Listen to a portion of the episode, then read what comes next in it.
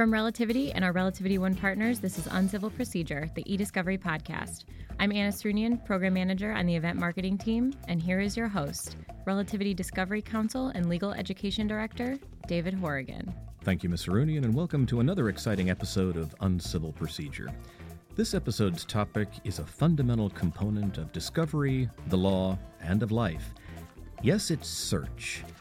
And to take us down this path of search, we have an in house corporate attorney specializing in e discovery who's also got a wealth of experience both in law firms and electronic discovery service providers. Whether it's a smoking gun in litigation or the Loch Ness Monster, search matters. And in today's episode, we're going to discuss Facebook searches, Google searches, concept searches, keyword searches, and even Boolean searches. But the only thing that's going to matter is that we are going to dedicate this episode to that cinematic genius, that thespian all star, Paul Rudd. But before we get to Paul Rudd and his contributions to the culture of America and beyond, first, a word from our sponsor, ProSearch. Ms. Srunian? Support for this episode of Uncivil Procedure is brought to you by Relativity One certified partner, ProSearch. ProSearch wants you to experience discovery the way they know it simple, refined, and focused. With their comprehensive, fully integrated stack of technology and workflow solutions, you can free up time, money, and people for high level strategic planning and business goals instead of spending those resources managing a dense web of discovery activities. Intelligent, innovative, and transparent, a ProSearch partnership is corporate discovery the way it should be. Now let's meet our guest. Karen Wagschel is in house e discovery counsel at Allstate, an insurance company that I think most of us know. Uh, but insurance isn't the only thing that Karen's done. She is uh, literally an expert on search because she's got a wealth of experience. On the law firm side, she has been counsel at some major law firms in the United States. But uh, in the world of e-discovery, she's also got extensive experience with service providers who really are the linchpin of making e-discovery successful. Karen, welcome to Uncivil Procedure. Thank you. Happy to be here. You know, we ask this question of a lot of people. How'd you end up in e-discovery? Was it a search for the dream career, or what happened here? I think I kind of fell into it. Um, it started way back in the 90s when the dinosaurs were roaming the earth. and I was working as a paralegal at a law firm in San Francisco. And in the evenings, a group of people were walking through the door. And I finally asked somebody, Who are these people? And I was told, They're the coders didn't know what that meant, but over time I learned what that meant, and it had something to do with a something called a database called something called summation. And um, shortly thereafter, I started learning what summation did.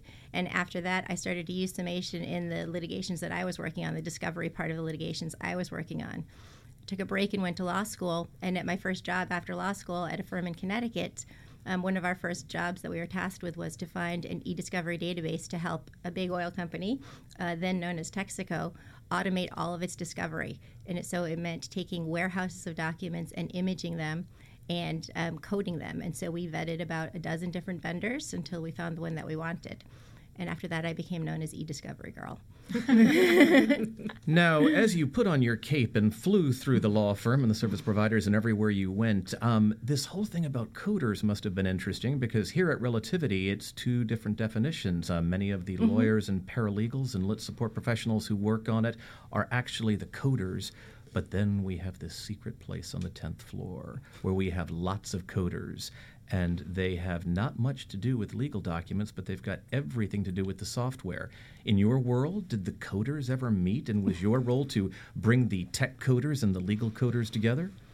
Uh, no. I mean, back in the day, coding was just literally finding inf- information in the documents and entering it into fields. Um, more recently, I wouldn't say that the, it's the coders meeting with the coders, but it's been more of the project managers and some of the senior leaders meeting with the coders because a lot of times clients, law firms, people using the database will say, Can you make it do this? And so we meet with the people who are writing the scripts and the codes to see if they can actually make it, and by it, it's whether it's Relativity or some other database, do things that it wasn't built to do originally. You know, you managed uh, eDiscovery for R.R. Donnelley, and they're, of course, famous for back in the day in the print world as well, doing the Yellow Pages. And you certainly search on the Yellow Pages. We used to let our fingers do the walking through the Yellow Pages. Um, that had to have been an experience. Did you ever like look at the Yellow Pages, or did they have the least scintilla to do with anything that you had to do. It actually had nothing to do with what we were doing, you know. But there were yellow pages because you know when I was growing up, because they said it was when the dinosaurs still roamed the earth. So I do know what yellow pages are, but I don't know if everybody that's listening to this knows what yellow pages are. Daniel Pelk, Senior Manager, Industry Marketing at Relativity. Now, I'm not insinuating you're old. I'm as old as you are, but you remember the Yellow Pages, don't you? I need a moment because I'm wistful. Ah, yeah. I, I remember looking. Well, where do lawyers advertise now if it's not on the back of the uh, of the yellow pages? So yeah, the, the yellow pages were the thing.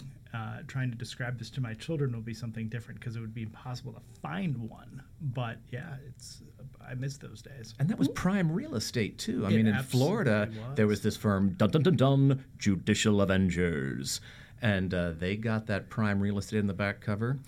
Constantine Pappas, Senior Manager, Relativity Solutions. You must remember the Yellow Pages. I remember the yellow pages. Yeah, um, and and uh, think of all of the the businesses that chose their names based on primacy, right? AAA this and you know Aardvark A1. this or yeah, Yeah. A one. Uh, we uh, have some cousins-in-law that started a, a plumbing business. It's uh, Atlantis Plumbing, and they they picked it because it started with A. I mean, uh, it really affected the way that people built out their businesses. Melinda Lee, manager over at the customer support, uh, customer success. How many times am I going to get support success wrong? But Melinda have Lee, similarities. cus- yes, customer success manager, also another one of our lawyers here. Um, you two must remember the yellow pages. We're batting almost a thousand here. You can bring it home. Yeah, of course. Yay! Grew up with having uh, yellow pages in the house. And um, of course, the test, Ms. Sarunian. I mean, yes, I've seen the yellow pages. I've never, I don't think I've ever had to use them, but I, I know what they are. Seen them displayed prominently in a museum somewhere. I mean, we probably had one in my house, and I still think my parents would turn to the yellow pages rather than Google sometimes because that's the world they live in, which I don't get. I don't. Google is much easier. You can use it though to prop up your screens. Mm-hmm. Yeah, Yeah. with Very your computers, your, your screens. Great door stops. They it was one of the original like uh, internet patent cases, I think, where they one of the first patents granted was somebody turning the yellow pages into an online resource, and the patent was granted because just like back then, in the di- when the dinosaurs roamed the earth, anything plus computer was just like patentable. No one had like thought about whether it was novel or or innovative or anything like that. What I'd like to know is what are little kids sitting on to reach the table now? Yes, uh, it's a good point, Daniel. Laptops piled up. or the boxes that they come in. You know, Yeah, right. It's UCC Article Two. It's not just the little kids, television announcers. Um, when I was in grad school one time, we were there, we were doing election coverage. And if you were short of stature, you sat on yellow pages, Wow. um, held you up. And also, all the, you walk into this television studio and they're all wearing these giant parkas. I'm like, uh, Dan, Dan has got it. What's your theory on why the cameramen are wearing parkas? It's because they keep the temperature artificially cold in order for the machinery. I think that's. You're so close. You're halfway there. I need another hint, David. Um, we're going to be getting to that shortly. The lights on the stage. Yes, Yeah. bring it home, Constantine Yes. Oh, Pappas. yes. I wasn't even gonna let you go there. I was gonna jump in there Because I have my been in a, a television studio before, and it's icy cold. Mm.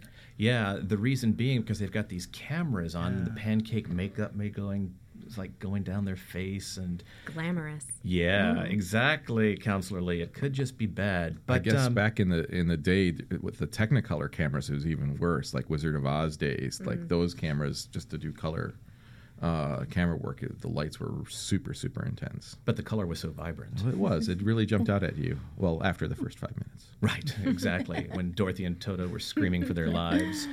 Uh, but Karen Wagshall, um, bringing it back to search, um, what was. Now, we're not going to ask you to divulge any privileged information, confidential information of any client, but to the extent you can say, anything interesting for which you ever had to search that would be unusual or maybe humorous for our listeners? um, you know, the corporate type of litigation I did didn't really lend itself to a lot of humor.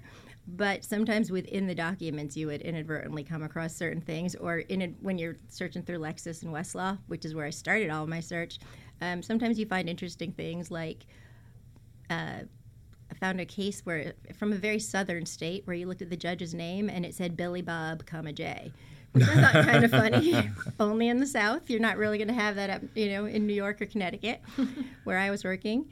Um, having found that, and I was discussing it with one of my colleagues, he told me, "Oh, there's all kinds of things." So he started going uh, down the pornographic route, and he still t- gave me some search terms to type in, and pulled up some very interesting cases that way.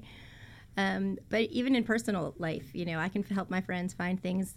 They're, you know, shoppers, and they can't find things on the internet because they're typing in black and dress. And so I'm, you know, I help them out and find things that they can find and find it cheaper sometimes than Amazon can find it for them. Gotcha. Oh, never thought. That's a great skill. And you know, we've we've gone from the good old days where litigants used to hire private eyes to hang out in trees to now you merely subpoena or do a document request for those mobile phones or anything else. Any mobile work in what you've done over the years? I, I did quite a bit down in Brazil, but most of it was in Portuguese. So we got to learn a lot of slang in Portuguese. Aha. Taking it back to the States, Daniel Pelk, ever been involved in anything where you were dealing with a private eye, doing search? No, but it sounds fantastic. Uh, I, I've got to find a reason to make that happen because you know how cool is that? Well, private eyes have gone by the wayside. Melinda Lee, you've ever used one? Only watching Veronica Mars. Ah. Constantine Pappas, you must have had one at some point. Well, I like the Hall & Oates song. And then um, I've never hired a private eye. I do like fictional gumshoes. Um, we certainly get our share of requests on the solutions team to assist with unusual searches. Um, and um, there was one case where uh, when I was practicing that it was it was a self-adhesive label case where uh, it was a it was a it was a European company where they're talking about pornography and like lots of bad stuff in a business. It was pretty much part of their culture where they just kind of send each other lewd imagery like on a daily, hourly basis. In fact, we had to sign like waivers that we were okay with it or, or not okay with it, depending on what people's preference were. I had that in a second request once. Really? Yeah. There was no third box about like you prefer to see it.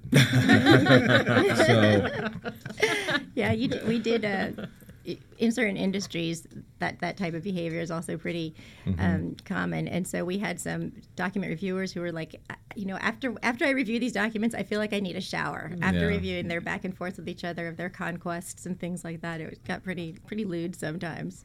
I think that was in the like in the nine in the early 2000s when people were getting excited about email and saying everything and anything they could across email, and so you're like, your personal life probably shouldn't be in there all that much. and not just that, but I mean they, they didn't do as much culling or, or as good of culling back Right, then. yeah. So you had to look at a lot more personal stuff. We're really much better to, uh, at getting the, to the heart of the matter and, and pulling the documents we need. So there was one case I worked on where I was like reading about this this heartbreaking affair, but in reverse chronological order. So like the first email was like, "Oh, last weekend was really awesome," you know, and then there was like, "Oh, I don't know if we should meet," and then there was like, you know, oh, and it went back to like, "Oh, you know," to his wife, like, "Oh, I can't wait for the baby to be born." And I'm like watching this like this life fall apart in in, in rewind, and I Epic was Broadway like, musical. yeah, to the point where I was like, should I, you know, should I violate, you know, ethical rules and like send an email to somebody, uh, like open a Hotmail account or something? And, yeah, but uh, it was heartbreaking. I'm seeing a musical. I think Melinda, right. this is threading the musical. See, some would argue that Life in email, huh? yeah, Type A for adultery or something. Oh. Some would argue that relativity has taken the fun out of e-discovery, or at least the fun out of e-discovery review, because you used to always get those stories. One of my favorites is, you know, we recently had the big college cheating scandal. First of all, I guess my first observation is why not just donate to the library? They probably would have let you in anyway. I thought the same thing. Yeah, exactly. But um, there was one where this father from a tech company, shall remain nameless, a university that shall remain nameless, is writing his son's papers for him and turning them in, submitting them through the electronic system. And it's like, dude, don't you know how easy it is to get busted for this? But they're doing it anyway. And then he makes a reference, oh, you should delete this email. Oh. Uh, burn after reading.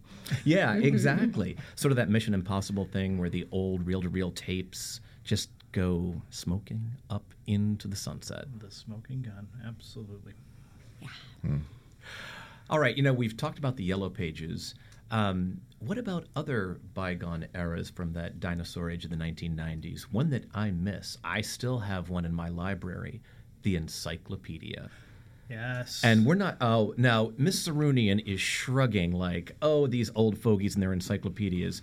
Back in the day, the encyclopedia was a thing of beauty. It was leather bound with gold on the rims, and any Tom, Dick, or Harry off the street couldn't edit the expletive thing. Do you wonder if young people today wonder where the pedia part of Wikipedia comes from? Oh, that's a good hmm. point. Why don't we go out onto Michigan Avenue and start interviewing people as we speak? All right. Just be start in this 10 minutes. office. But do you guys remember? You got like There fresh 21 year olds upstairs. there was a little bit. There was something that came between the encyclopedias and Wikipedia. Do you guys remember Encarta? Of Yes. course, yeah. I was obsessed with Encarta. There was a little computer game where you got to learn things along the way. It's very mm. fun. I didn't know about that. Now, oh, Counselor Lee, were you also enthralled with Ask Jeeves? I'm sure I was. I can picture him still. Yeah. Enthralled is a strong choice. All right. Rather taken. I mean, you just felt as though you were in a five star hotel and Jeeves was going to bring you any information you could possibly want. And the name was perfect. Hello, Jeeves. I can't be the only one who used Ask Jeeves, right? Somebody. My, my use it mom a used it up until maybe two years ago. Did she uh, go back to Alta Vista? Yeah, I was gonna say I'm an Alta Vista I think I finally myself. brought her over to the dark side with Google, but yeah, she loved it. And you know, they like to camp out in Utah. Um, remember Netscape? And uh, yeah. I guess we're not here to talk about antitrust battles with Microsoft, but um, let's just stick with Utah. It's a very pleasant place. People go skiing there. The people are very friendly. You guys ever searched for anything in Utah or the neighboring states? Alcohol. Yes. A good restaurant. In Park City, a reservation during sun, uh, Sundance. Hard to find.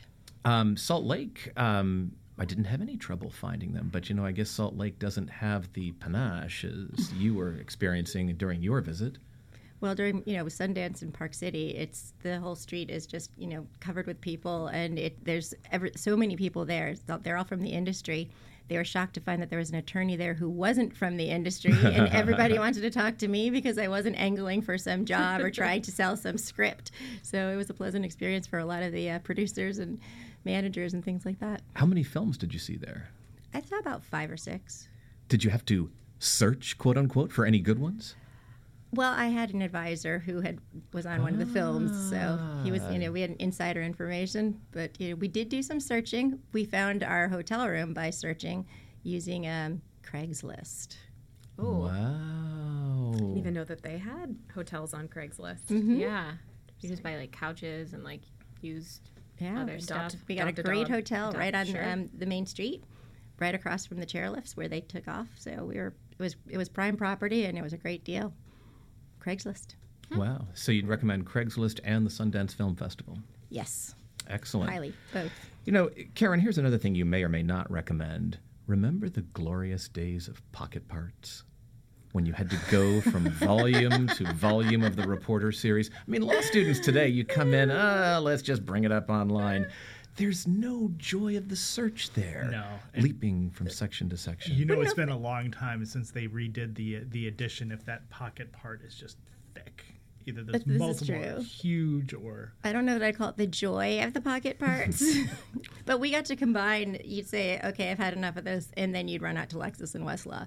It was just like a little bit of a, a taste of go get some search terms, then throw them all into Lexis and Westlaw and get what you need. By the way, maybe we should define pocket Yeah, parts please. for you for you young lawyers out there. Before the day when everything was on online databases, to research and make sure that the case law was still good, you had to go from reporter to reporter, but you didn't want to reprint the books every time. So you'd insert what was called a pocket part in the back. It was a flimsy little paper document that had recent decisions citing back to the cases in that volume. Well, the librarians were great. They pulled them in and out and it just made it more of an adventure. Can we talk about pocket parts without talking about Shepardizing? I thought you were going to say, can we talk about them without talking about tasty pepperoni treats full of preservatives? um, why did because of hot pockets? Is that what you're going? uh, okay, so it was a logical leap. I, I'm I don't know whether to be proud or ashamed to get that that leap. uh, I, I will say uh, that I think that sort of analytics are the new pocket parts. This is my theory. Okay, oh, and the reason for this is uh, when I was in law school in the in the in the nineties, um, we had to do both. You know, because y- your law students get free Westlaw and, and Lexis, right?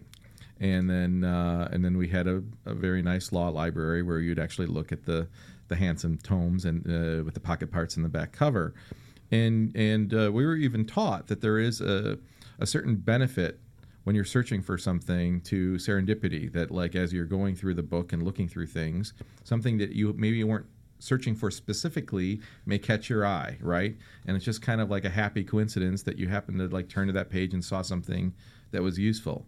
And in the early days of searching you uh, and, and in keyword searching you know what you search for is exactly what you're going to get and you're not going to get anything more than that back right and i think analytics is sort of um, sort of revisiting that that you're going to get stuff that's kind of related to what you're asking for. It doesn't have to be to the letter, and so I think that there's uh, some some parity there. Never thought about it from that perspective. That's mm. true. Really interesting. But uh, Daniel Pelk, we got off on a tangent. Not that that ever happens on this show, but uh, you were going to talk about Shepardizing, and let's oh, go. Yeah. Let's go to Karen Wagschel after that uh, because Shepardizing is such a fun treat. It's a unique word, isn't it? uh, yes. Shepardizing. Only people in law school or practicing who practiced when the dinosaurs were around understand what Shepardizing is. Or some Catholic cathedral when you're looking for Mary and Joseph, and three wise men and the shepherds. You need and, a very uh, tall staff to you do, do that shepherdizing. Yes, a lot of a lot of pun stuff going on here. I love it. We're trying to go off on mindless tangents. But um, Karen Wagschel, you must have Shepardized a few cases in your day. You know, one or two thousand, I suppose. uh, you know, you can't not Shepardize, or as you know, when you put the books aside, autocite because that made it so much easier. So it wasn't very long before we just did everything online. There was very little in the books. And I, I used to look at the partners and think, how in the world did you all do this before Lexis and Westlaw came into being? Because I would use the books originally to find exactly what you were saying. I'd start by what the partner asked me to go look for, but then I'd find other terms. And I'd say, oh, okay, so I throw those into my search as well. And then you'd find more different language based on what, how the judges were using language in their opinions. So that's where you were learning to do the withins and the parentheses and the quotation marks and the ors and the ands and write really complex searches. And you could start finding cases. They might not really be from your jurisdiction, they might not be very precedential, but you could find a case directly on point if you could use the right search terms and the right connectors. Even if the case were in Utah. Well, you know, I guess there are exceptions to everything. yeah. and and now that you mention it, I mean, not only were you finding terms in in those books, but they there was a key, right? I mean, when we mm-hmm. think of mm-hmm. keywords, people don't realize that like one of the reasons we call them keywords, or maybe it's I don't know the order of the thing, but they would before the, the case there would actually be like a picture of a key and a bunch of terms that were associated with that case. Um, and everyone uses keywords still uh, I just think it's interesting. Constantine Pappas, it is in fact interesting. Uh, but Karen, I think we've we've taken keywords to a new level here. Uh, I think we've got our blooper for the um, and it, one more time. Yeah. Now, before we. Would you say, in fact, it is interesting, Mr. Horrigan? Can you confirm or deny this? On advice of counsel, I respectfully decline to answer that question, Counselor Pappas, on the grounds it may incriminate me. Let's not just say on the grounds it may. I'd be in Leavenworth by the time we got finished with this. But um, Karen Wagschel. Um, search is an interesting thing. And first of all, I defend the keyword uh, because I think keywords get disparaged a lot. There was that Blair and Maron study from 1985 where the venerable, noble keyword was blasphemed, in my opinion. But let's go fast forward. Let's not take out the human element. Because wouldn't you agree the human element in search, no matter how many algorithms you have, makes a difference? I- think so. I think that we even saw that with Watson and Jeopardy. But I'm a fan of search, whether you're going to do it just on your own manually or you're going to do some enhanced search, you know, using other technologies that you have available to you. But search in and of itself is, you know, technologically advanced review. So, or, you know, is, is sort of tar because it's, it's involving technology. Before that, it was books you know so but i've always liked search and search is what gets you to the smoking gun or gets you to be able to build your case for the smoking gun and so that makes you indispensable to your case team even if you are just a document reviewer you know you can find things that other people can't find if you know how to search and so you get re- if you get really really good at it you can probably rival the machine. You can you can rival the algorithms. And you can get better I would say you can get better results, more concentrated, really good results, but you're not going to get as many or as quickly. So there was, a, b- before I went to Allstate, um, I was asked to consider doing a, a test or a contest of Karen versus the machine, Karen versus the data scientists, if you will, so that to see who could come up with better results. And I, I never got to do it, but it was an interesting concept of Karen versus the machine. Hi, I'm Karen, and we're the machines. we can't really sing, but we can dance just as good as we walk. Do you know the song? Constantine Pappas contributing to the cultural musical skills of the late 20th century and Archie early Bell 21st and the Drells, century. the Wow. Tighten your, op- your prime opportunity to sing. He he like. Do you remember the Tighten right Up song? it. I do not. Oh, it's mostly instrumental, You so should- that's You, what you, you are spared, Miss Rooney, and I do not know the song, so I cannot sing it. Oh, it's a, it's a great song. Stupid little 70s song.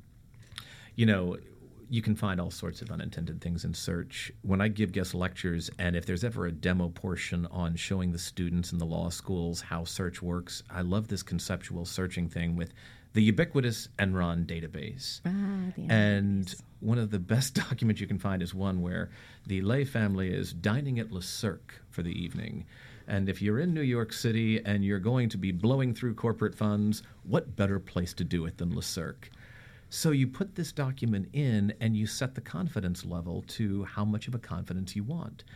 And if you set it at about 90% confidence, you will get some Enron employees going to La Madeleine. You guys ever go to La Madeleine, Yeah. the chain of French places? Mm-hmm. Great, great Caesar salads, by Yeah, the good way. breakfast. So yeah, but if you if you crank that confidence rating down to like 80%, you will still get stuff, including the employees going to a Mexican restaurant in Houston. And we could find that on our own though. Wouldn't you think we would be sitting there with our pocket parts, perhaps having researched the case? then we've got our piles of paper. We'd find La Madeleine, we'd find Le Cirque, and we'd even find the Mexican restaurant. Oh, Karen, oh, don't you think? absolutely. Absolutely. We had to do that. I just had to do that recently in Brazil. We didn't know where people were going to be meeting, but we started to throw in words like just cafe, restaurant, airport, lounge, hotel, etc. And it started bringing back all these different meeting places that with the names of the places. So then we could actually really truly target and triangulate what we needed to be seeing as opposed to just any document that had cafe in it. But we started to figure out the names of the places they were meeting. Nice. Constantine Pappas, in addition to being a lawyer, you are also senior manager at Relativity Solutions, as we've discussed before. You must have some fun stories in the search world at Relativity. Well, I mean, first of all, I just want to agree completely about keywords being really useful to kick off, uh, you know, a larger project we, that's using analytics or some other technology. I mean, there was a there was a time, and you mentioned the study, you know, that like keywords were sort of we, we- we've joked keyword is not a dirty word, right?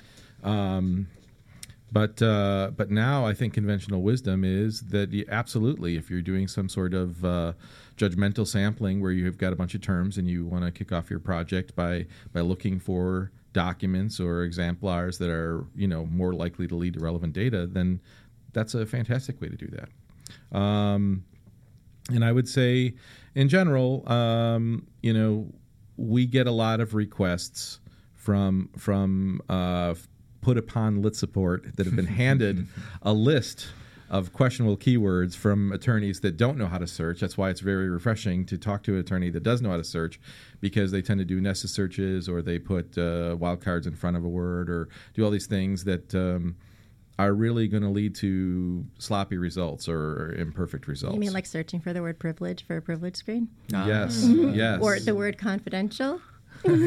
well, we do. Uh, we used to like uh, before we had um, uh, repeated content uh, detection built into relativity. We used to t- tell people to do these really complex um, proximity searches. So we would tell them to search for like confidential within 20 of transmit with a wild card, you know, because that, and you'd, you'd be amazed at some of these like little like these ghetto tricks would would, would, would produce uh, some pretty good results as far as finding uh, footers that you wanted to discard. But um, it, there is an art to it, and and uh, if you know your document set, then you sort of know what to look for, and then you know what to eliminate. I always like keywords because they really, in my mind, there's three different ways to search. You have a hatchet, you have a kitchen knife, and you have a scalpel. And you could use those keywords in any one of those. I mean, you could use them to fine tune searches, but you could also use it to just knock off huge portions of documents that are just completely irrelevant. It was it was a really interesting tool. It is a really interesting tool to use. Melinda Lee, at Customer Success, do you find some really bizarre, off the wall requests or things going on that people are doing out there in the field? With searching, Yeah. We if we do, we send them to Constantine. Ah, He's the expert on that. Excellent, as you should. You It's know, always it's interesting though when people come up with something that can stump the expert searchers. So you know if you're looking for abbreviations of state names, Maine. Can you just find every every Me. document that talks that has the word "me" in it? Well, lawyers don't uh, know. A lot of lawyers don't know what what stop words are, right, or noise words, and so, um, I mean, to be or not to be Yeah. is is the most famous phrase in the English language. It's all stop words, and so you're going to have a silent failure if you search for that. Um, it could be in every single document, but if it's a stop word, it's not going to be indexed, right? So. Um, there's a lot of uh, there's a lot of like education for lawyers that we try to do on the solutions team. We actually have a workshop that I'm gonna I'm gonna shamelessly promote right now called called Searching Basics for Attorneys, where we teach attorneys about these types of things. You know, um, I want to come to that workshop because here's a question. Maybe we're getting too far into the weeds on this, but here's a question. Um, stop words are different depending on the platform you use. So, how do you advise people to get around that problem? I mean, just always use relativity is the easiest way of doing it, of course. Well, that, that yeah, I shouldn't not do that, right? Right. So All right, for instance, Google has different search stop words rather than other search engines. what I don't know what their level of transparency is or what their algorithm is like as far as returning results, and we don't. Uh, fortunately, we don't advise people on how to Google search. We do limit our, our, our services to the relativity platform. So, um, but there are different uh, you know types of searches within relativity, whether it's filtering on a column or using dtSearch or using um, you know some sort of analytics uh, conceptual search. And so there are different nuances that you need to be familiar with. You know, it's almost time for game time. But uh, before we go there, one last search question. And Constantine mentioned that search is not just a science, it's an art and a science. What about Star Search, American Idol, where they go searching all over America and beyond for the next great, oh, I don't know, Jessica Simpson? It'd be nice if there was an algorithm and you didn't have to watch the whole season. Just carved right through to the best people. Although the the initial uh, auditions are a blast. Oh yeah, that's half the fun. yeah, it is. But you could if you could cut out that whole middle part and just go from the auditions to like You the got to top go on the journey, dude. Right? It's, it's what makes search fun. Ugh, it puts the fun in search. cut to the chase.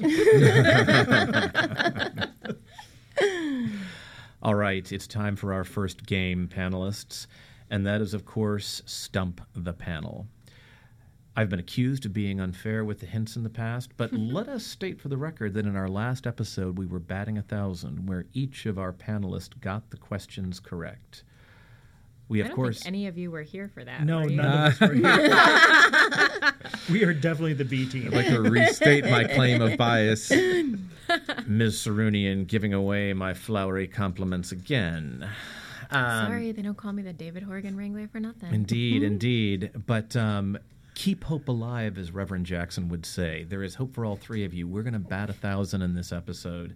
So the proverbial pressure. question: Very applicable. Dare, Yes. dare to dream, people. Which panelist would like to go first?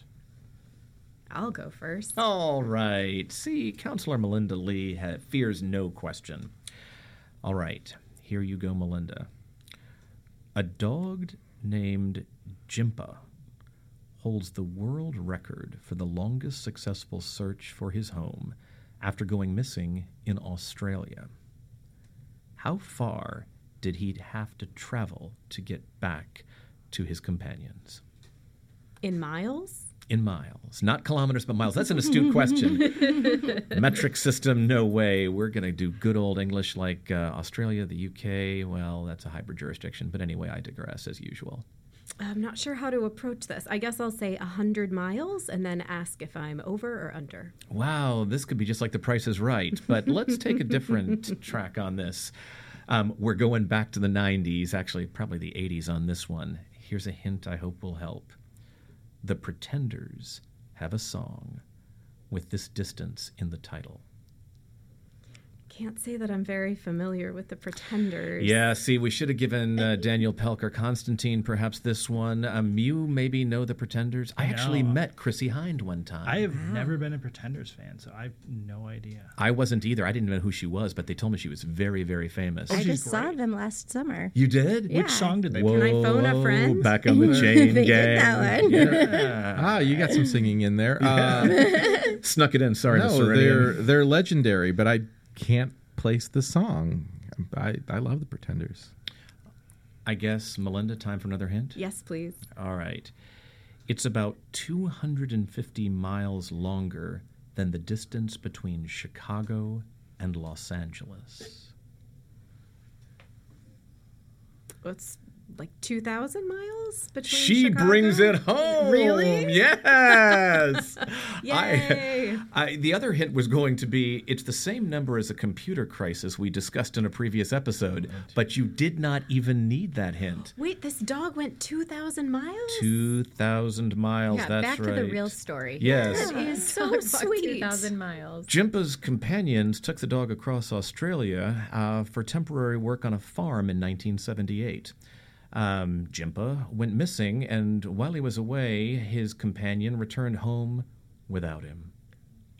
That I mean, I would have stuck Was around the- looking for wasn't there a Jimpa. movie? Uh, like about every that? Disney movie. Home- Yeah, Homeward Bound? exactly. Yeah, a dog's search or something. my goodness. That. Was that a movie? Oh, a dog's purpose, I think Oh, so. that was Oh, a sad yeah, that movie. where he a like rough- turns into multiple dogs. Yeah, but you, Yeah. you had to go through his death like 10 times. It was so upsetting. I It's like old Yeller. I mean, that's just watching it. Aw, depressing. Oh, yeah, and oh, where the red fern grows. Oh, All of oh, it. man, Can't watch those I was a little movies. kid reading. That I don't know what that one is, but Where the red we watched it in Oh, kindergarten and I was asked to please go out in the hall until I was under control because I- I, was hey. crying so hard. No one would hold that against you. That is the most depressing book I have ever read. But um, on to something more uplifting.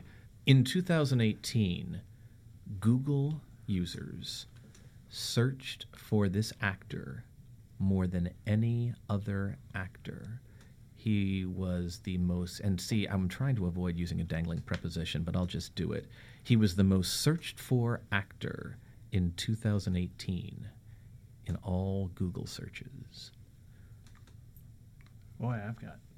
Well, I mean, it could be a million different people, but I suppose it's the most. Uh, When Editor Bach came up with this one, I was very surprised because Sam Bach is usually very forward thinking, but I was very surprised at the end. I would have never gotten it right. so right. it's someone who is older, someone who perhaps would, you wouldn't have associated with 2018. Wasn't that a nice hint I just gave It you? was, but I've Yeah. I've All made Here's up. another one. some search terms. Yeah, there you go. Ding. He co-starred uh, in sequels to three popular action movie franchises. Paul Rudd. What? It's Marvel. He's an Ant Man. does he have a proper name and a nickname? His perhaps? Ant Man. hey, true. Let's be clear. Paul Rudd is a breath of fresh air. the only reason I'm bringing Paul Rudd up is that my wife's best friend is in Hawaii right now at a film festival, and her next door neighbor is Paul Rudd. So not knowing, Lucky lady. oh yeah, but uh, and she's there's actually a picture I saw of him yesterday of the group of them in the swimming pool, but. Uh, not knowing the answer to the question, I grabbed the first thing in the stream of consciousness, and there he was, America's sweetheart, Paul Rudd. America's sweetheart. Wow, Julia Roberts has been dethroned as long as we're keeping this 90s For like theme 30 going years. here. Jennifer Yeah. Lawrence, I think. Exactly. Um, who's America's sweetheart now if it's not Paul Rudd or Julia Roberts? Jennifer Lawrence. Jennifer Lawrence, right? Is she? Right. Oh, yeah. yeah. I feel Okay. like she's like taking a back seat though, and like like making room for other people. She's like not interested in making Just makes movies her right even now. more lovable. Wait, didn't I, just hear there's going to be a new? Um, what's the series again? Is it X Men? Hunger Games? Uh, There's a new Hunger Games, I think, that may be coming out. I don't know. I heard the word Hunger Games this It's morning on the Today Show as I was turning it Aren't on. all the I'm books done? Sorry? Didn't Yeah, they the go books through are all done. the books? It didn't stop the Game of Thrones. Right? Fair enough. I haven't seen it, but was the last episode really as bad as they say it was? Wasn't great. Jury's okay. out. All right. All right. I haven't seen the first get it? episode. Guys? ah, Wait, good one, Miss what? Serenian. I've never seen it Game How of is that Thrones. possible? because my daughter warned me. She said, "You will not like the violence." So I just, it's just not my thing. You know, speaking of tangents, we've had a Right. big, long, juicy one here because you, Daniel Pelk, still have failed to answer the question I was hoping we would divert till the end of the show. Yeah. um, he co founded a studio last year named for his most famous character. Do you know who this is? This was your question to begin with. Yeah, but see, he was very smart and adjusted his headphones. Um, all right, so now. Tom Hanks. Um, but not a bad guess. That would have been a good one. Let's do free association here for a moment. If someone is going very aggressive, they are going. Uh, Gangbusters, which is a terrible name for an actor. Bananas. Um, all right, let's go away from his Get character. back to action movie. Yeah. Like start there. Ben Affleck. oh, there's a lot. Yeah. Come on. We've gone from Paul Rudd to Ben Affleck to any another. Uh, okay, let's Give me let- some action stars. Old ones. Old ones. Yeah. Clint Eastwood. No. You're getting warmer, but bring it more recent just a little bit. And th- think of a lack of diction in the use of the English language. Oh, Sylvester Stallone. Yes! That's who was searched for in 2018. Shocking to me, too. Um, you know, There talk are to, all sorts of new movies that have came out. I mean, to Sam Bach. She came up with this one, and I trust her implicitly. But yeah, I was shocked as well. Karen, were you shocked to see that Sylvester Stallone was the most searched for actor in uh, 2018? Completely shocked. I had no idea. I was going to go with Tom Cruise. That would have been a good solid. one. Their I staying power. I thought it was going to be The Rock, but what is his most famous character that he named? The, the- was it Rocky or Rambo or what did he what did he name the Well, studio after? Um, you know what? Um, let's get some additional information, Constantine. okay, I need to know. Filming took place for sequels to The Escape Plan, Creed, and Oh, Creed. Rambo franchises last year. Two of those were released in 2018, and two more hit theaters this year. Mr. Stallone formed film studio Balboa Productions with Braden Aftergood as of March 2018. All right, so uh, you got it. And That's a win. that's a win. yeah, you you got it. You said Sylvester Stallone. That's all that counts. You great. put me on third, and I got a home run. Because um, yeah, Well, you went on second, Teamwork. but that's all right. right. Cooperation. We're helpful True. people as we search for things here on this program. Yay, one. All right, Constantine Pappas. I'm gesturing. Yeah, to I know. bring it like, on Yeah, yeah, we're gonna go for the listeners. Um, what state is the best for job searching in Inebriation. 2019? no, and, and this doesn't even count as a hint. We can say that it is not Utah. I'm sorry. Can you repeat the question? Best Sure. state for job What searching state is the best for job searching in 2019, according to one report? of any job, any type of job? That We're I not know saying it's a, a, like tech job or lawyer job or You know, Daniel Pelk talked about the scalpel, the sledgehammer, whatever things you mentioned in the tools for search. Um, I don't know how you can be this general, but this one survey was. So I have a one in forty nine chance of getting this correct. No, because we're going to narrow it down for you. Unless you want to just blindly guess, knowing you've got 49 take a chances, it's not Utah. It's not Utah. Well, that's why that was the Just, like, forty name nine. I subtracted Yeah. the one already. I know there's fifty states to start with. You're ahead of the game. Uh, Don't disparage the District of Columbia. You and I both practice law there. I did, but it's not a DC state. I know it's not a state, and it, but DC just gets shunned away. If the answer was DC, then that would be cheating, right? It would You be said state? unfair, and you know that we are misleading always very question. fair, right? Yeah. You should Exactly. just sing the state song. Yeah. Hmm. Okay, so I'm going to guess uh, Colorado. Sorry, that would be incorrect. Okay. All right. So your first hint is it's in the Midwest. Mm. I've been there. Amber waves of grain. That's twice he sang in this episode. Yeah. Sorry. we just inspire him. Uh, Minnesota. Um, well, I gave you the Amber Waves of Grain in a melodic rendition, but um, the next hint is there's a lot of corn. Iowa? We are batting a thousand. Constantine Oh, Pappas okay. brings it home. It is Iowa. My mom's own state. Yes, I, I was going to add that um, their flagship university, the University of Iowa, has a very good journalism school, but you did not even need Nah. that. So, can I ask a question as someone not from here? U of I is Illinois, right? And IU is Indiana. Yeah. What is University of Iowa? I just go with Iowa. That is an expletive good question, Karen Wagshall, and I have no idea. Um, but Constantine, you are Nostradamus, able to pull Iowa out of the corn and the amber waves of grain without any more hints. But a report cited Iowa's low cost of living and strong, steady wages for earning the number one spot among top 10 states for job hunters. It also has the highest home to income ratio, so your earnings will take you far in the Hawkeye state. Now, just for fun, anyone want to make a guess on the states that came in in the rest of the top five? Karen Wagshall, you've got a chance here for there's four states out of the 48 we have not yet discussed. I'm going to go with a big state like Texas. Er. Um, Minnesota.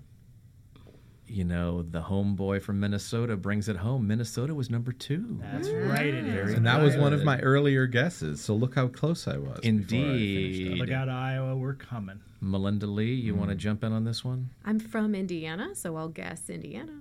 That would be another. Ah. Sorry, Miss Sarunian. Want to take a chance? California. Sorry, no.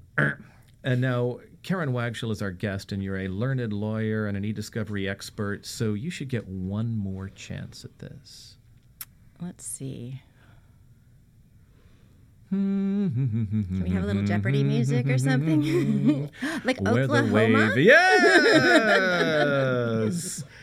and um, I know no songs for Virginia or Nebraska. Those were the other ones.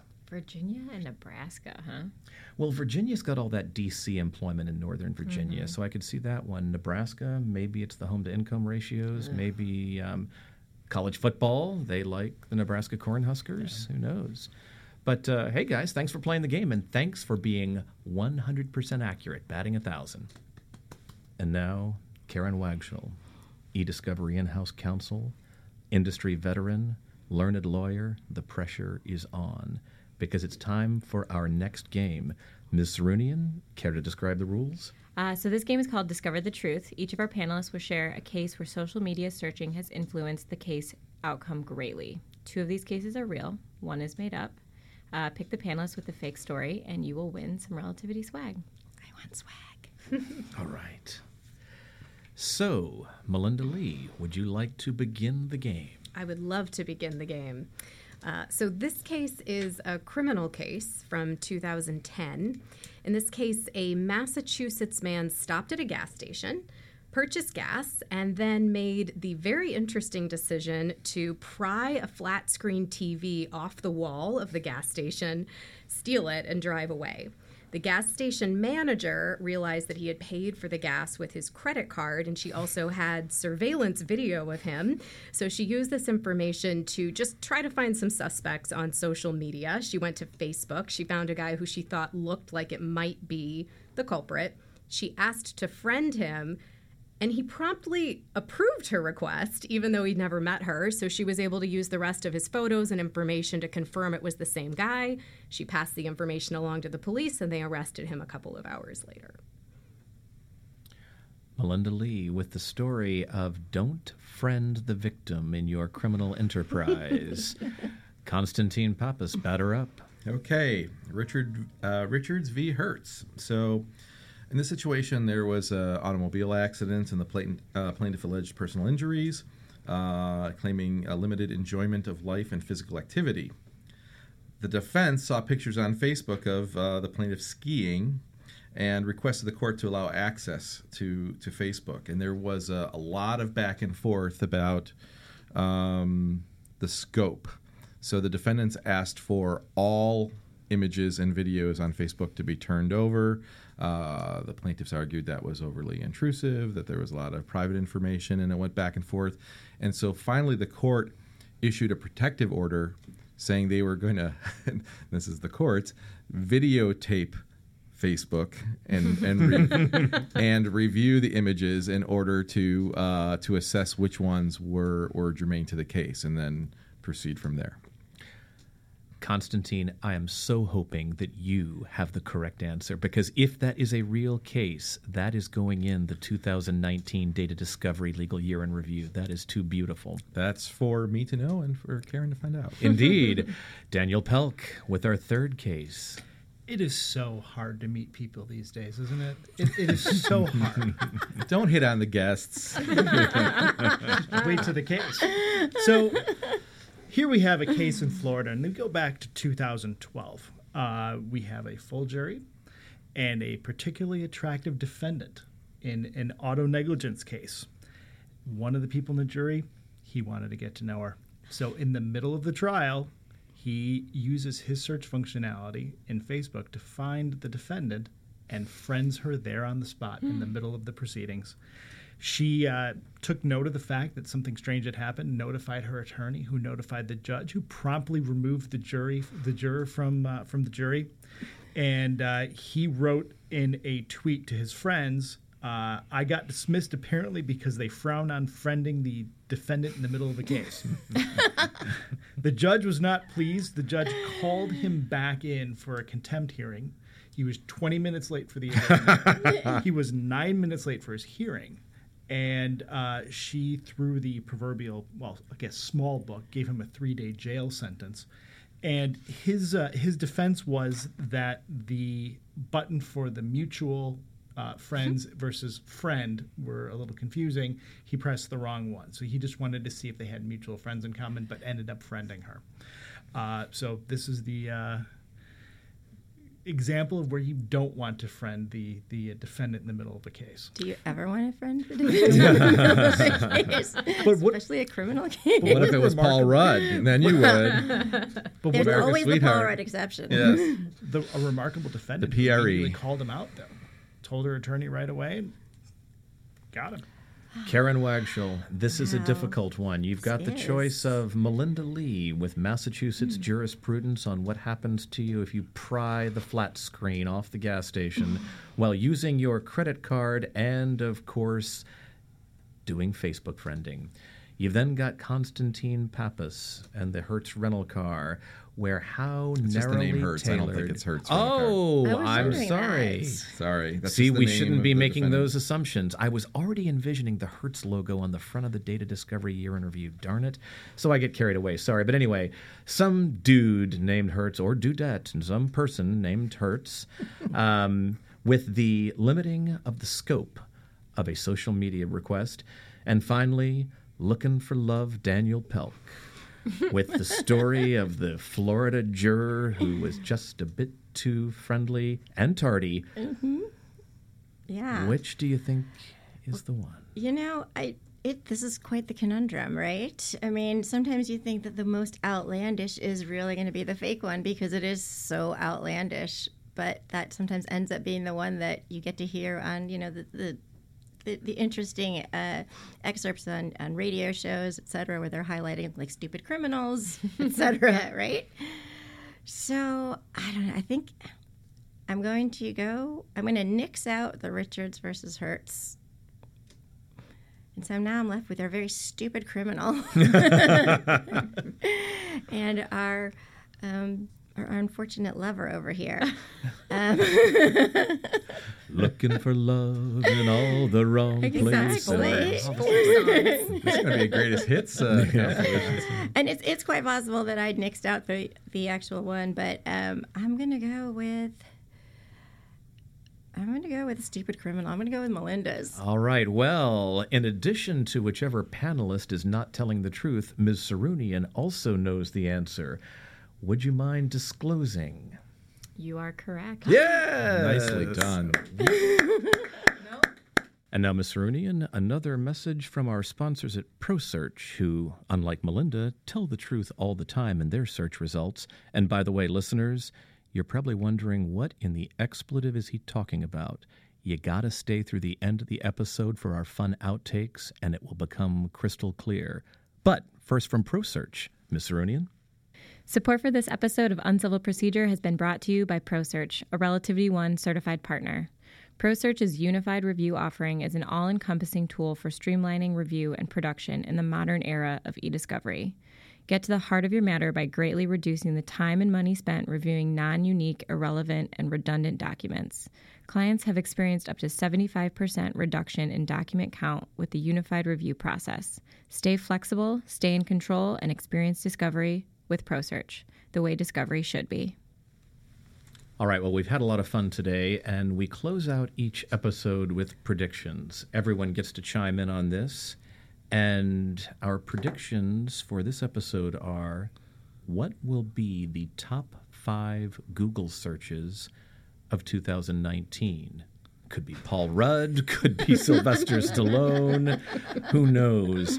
What will be the top five Google searches of 2019? We have Truth or Fiction Lee here. Um, Melinda, what is your just? You can just throw in one. Between the group of us, we can come up with five. I said Mueller report, very short summary. Ah, okay. Non redacted pages. Non-redacted with relativity redaction. Uh, Constantine, your guess for a top five Google search for 2019? I will say Avengers Endgame final box office. Mmm. Okay, Daniel Pelk. My search is wait, am I running for president too?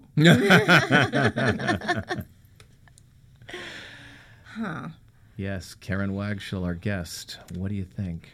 I think it might be something that involves Kardashian and Bieber, and which is the most searched. Karen, you had no way of knowing this, but you have stumbled upon the bane of Constantine Pappas's existence. I had no Pulling me back or, in. or maybe Yeah. I did.